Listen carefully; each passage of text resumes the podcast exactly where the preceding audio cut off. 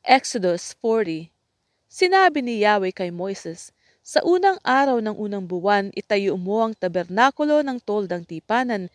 Ilagay mo sa loob nito ang kaba ng tipan at tabingan mo. Ipasok ang mesa at ipatong mo roon ang kagamitan niyon.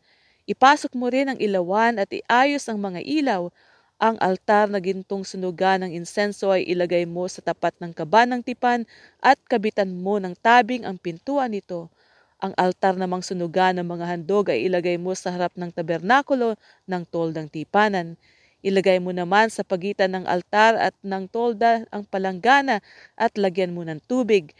Pagkatapos paligiran mo ng tabing ang bulwagan at ikabit ang tabing ng pintuan nito. Pagkatapos kunin mo ang langis na pantalaga at buhusan mo nito ang buong tolda at ang lahat ng kagamitan doon upang maging sagrado. Gayun din ang gawin mo sa lahat ng kagamitan doon upang maging banal. Ito rin ang gawin mo sa altar na sunugan ng mga handog at mga kasangkapan nito upang maging ganap na sagrado. Pahiran mo ng langis ang palanggana at ang patungan nito upang maging banal din. Si Aaron at ang kanyang mga anak ay dalhin mo sa pintuan ng toldang tipanan at do'y maghugas ayon sa ritual. Pagkatapos isuot mo kay Aaron ang banal na kasuotan at pahiran mo siya ng langis. Sa ganitong paraan mo siya itatalaga sa akin at siya'y maglingkod sa akin bilang pari. Palapitin mo rin ang kanyang mga anak at isuot mo sa kanila ang mahabang panloob na kasuotan. Pahiran mo sila ng langis tulad ng ginawa mo sa kanilang ama upang makapaglingkod sila sa akin bilang mga pari.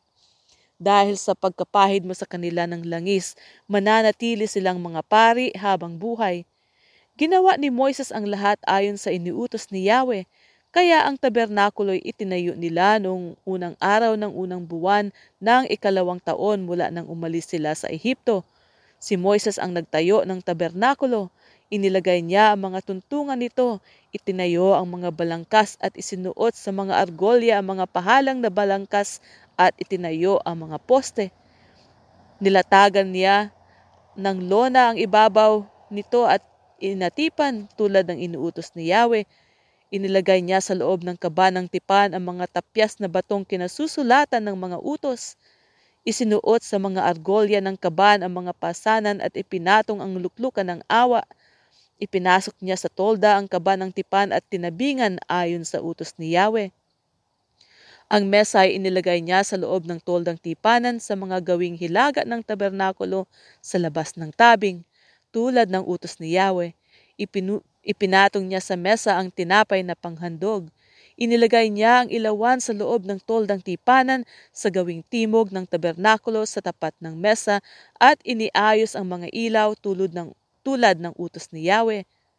Inilagay niya sa loob ng toldang tipanan ang altar na ginto sa harap ng tabing. Dito niya sinunog ang mabangong insenso tulad ng utos sa kanya ni Yahweh. Ikinabit niya ang tabing sa pintuan ng tabernakulo. Ang altar na sunugan ng mga handog ay inilagay niya sa harap ng pintuan ng toldang tipanan at dito niya inialay ang mga handog na sinusunog at mga handog na pagkaing butil tulad ng utos ni Yahweh. Inilagay niya ang palanggana sa pagitan ng toldang tipanan at ng altar at ito'y nilagyan ng tubig. Doon naguhugas ng paa at kamay sina Moises, Aaron at ang kanyang mga anak. Tuwing papasok sila sa toldang tipanan o lalapit sa altar, naguhugas sila tulad ng inuutos ni Yahweh kay Moises. Pinaligiran niya ng tabing ang tolda at ang altar. Tinabingan din niya ang pintuan ng bulwagan. Natapos ni Moises ang lahat ng ipinagagawa sa kanya. Nang magawa ang toldang tipanan, nabalot ito ng ulap at napuno ng kalwalhatian ni Yahweh. Hindi makapasok si Moises sapagkat nanatili sa loob nito ang ulap at napuspos ito ng kalwalhatian ni Yahweh. Sa paglalakbay ng mga Israelita, nagpapatuloy lamang sila tuwing tataas ang ulap mula sa tabernakulo. Kapag hindi tumaas ang ulap, hindi sila nagpapatuloy. Hanggang hindi tumataas ang ulap, hindi sila lumalakad.